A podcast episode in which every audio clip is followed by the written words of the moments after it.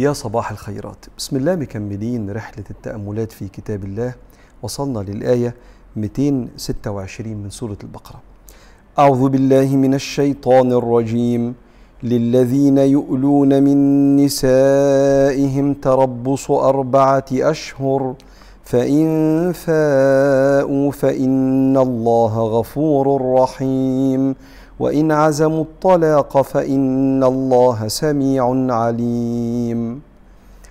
مجموعة معلومات محتاج تعرفها لما تقرأ آيات الأحكام بالذات اللي في سورة البقرة. الشريعة الإسلامية اتقسمت في نزول القرآن لمرحلتين زي ما حضرتك عارف. المرحلة المكية اللي عاش النبي فيها عليه الصلاة والسلام في مكة وكانت من بعثة النبي في سن 40 لغاية سن 53 النبي عليه الصلاة والسلام أول 13 سنة. ثم هاجر النبي عليه الصلاة والسلام من مكة للمدينة وقعد عشر سنين في المدينة ثم انتقل للرفيق الأعلى ودفن في المدينة. المرحلة دي المرحلة المدنية اختلف فيها التشريع وبدأ تنزل آيات الأحكام. في بداية الآيات اللي نزلت في مكة كان أغلبها بيتكلم عن ربنا عشان يعرف الناس عن ربنا ويبني العقيدة عندهم عن الدار الآخرة عن أركان الإيمان أن تؤمن بالله وملائكته وكتبه ورسله واليوم الآخر والإيمان بالقدر. ويحكي قصص الأنبياء تاريخ الوحي منذ بدء الخليقة بحيث ينقل الناس من عقيدة الجاهلية لعقيدة التوحيد. لما الناس استقرت عقيدتها وده من تدرج التشريع ولطف ربنا ورحمته بالبشر بدأت تنزل آيات الأحكام في المدينة. فما تستغربش إن آيات الصيام فرض الصيام وآيات الزكاة فرض الزكاة وآيات الحج فرض الحج وكثير من الأحكام نزلت متأخر. ليه نزلت متأخر؟ عشان الناس تقدر تستقبلها بعد استقرار العقيدة. فسورة البقرة سورة مدنية يعني نزلت في المدينة. وعشان هي سورة مدنية فيها أحكام كتير قوي. وتعالوا نبدأ مع بعض بعض آيات الأحكام الخاصة بتنظيم العلاقة بين الراجل والست في الجواز. هنبدأ دلوقتي آيات أحكام الطلاق. وبداية آيات أحكام الطلاق ليها علاقة بالحلفان. إحنا لسه المرة اللي فاتت كنا بنتكلم على أنواع القسم وأنواع الحلفان في الآية اللي قبلها. فبدأت آيات الطلاق بحلف كده كان مشهور وقتها. إن الواحد يحلف لأنه متخانق مع مراته ومزعلاه قوي إنه يحلف إنه مش هيقرب لها العلاقة الزوجية الخاصة. ربنا بيقول في القرآن للذين يؤلون من نسائهم الإيلاء يعني الحلفان. بس المقصود هنا بالحلفان إن واحد حلف والله ما هقرب منك. ليه؟ لأنها عملت زي خطأ كبير في حقه وده كان مشهور جدا في الجاهلية. ولما جه الإسلام بدأت الآيات التشريع تنظم التصرفات اللي كانت موجودة قبل كده. فكان الراجل يحلف إنه ما يقربش من مراته من والله ما هقرب منك سنة ولا سنتين والله ما اقرب منك طول عمري. فلا هو بيديها حقها الشرعي ولا هو مطلقها. فجه الإسلام لضبط المسألة دي.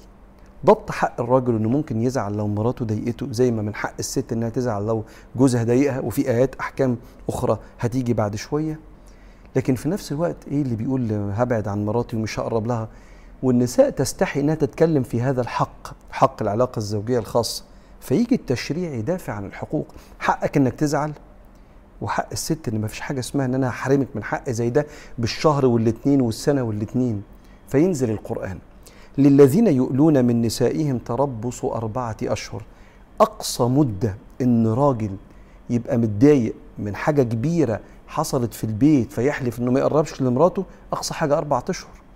وبعدين حاجة من الاتنين يا إما يتصالحوا والمشكلة اللي حاصلة دي أو الشيء اللي بيغضبه اللي مثلا حاجة كبيرة من حقه إنه يغضب فيها تنتهي فيتصالحوا وترجع العلاقة طبيعية أقصى حاجة تبعد عنها أربع شهور.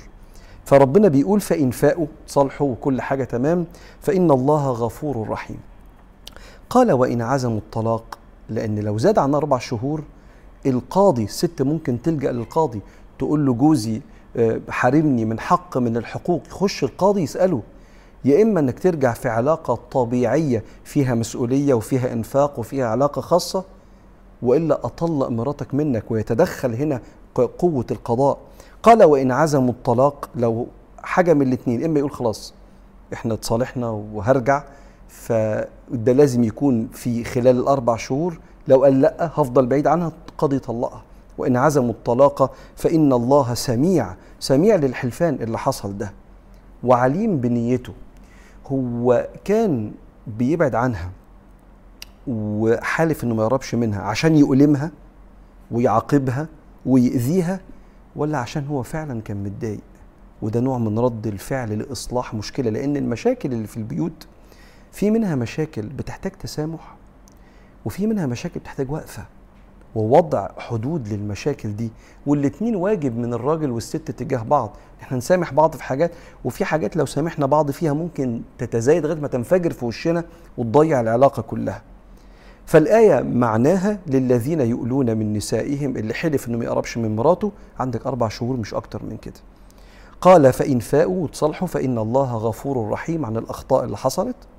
قال وإن عزموا الطلاق خلاص أنت مش هتقرب من مراتك وهتعدي الأربع شهور خلاص القاضي يفرقكم لأن هي من حقها هذا الحق الشرعي. وإن عزموا الطلاق فإن الله سميع للكلام اللي اتقال لما قال لها أنا هبعد عنك. عليم بنت كنت تقصد إيه؟ تقصد إيجاعها ولا تقصد إنك أنت تعمل وقفة عشان تصلح بيتك؟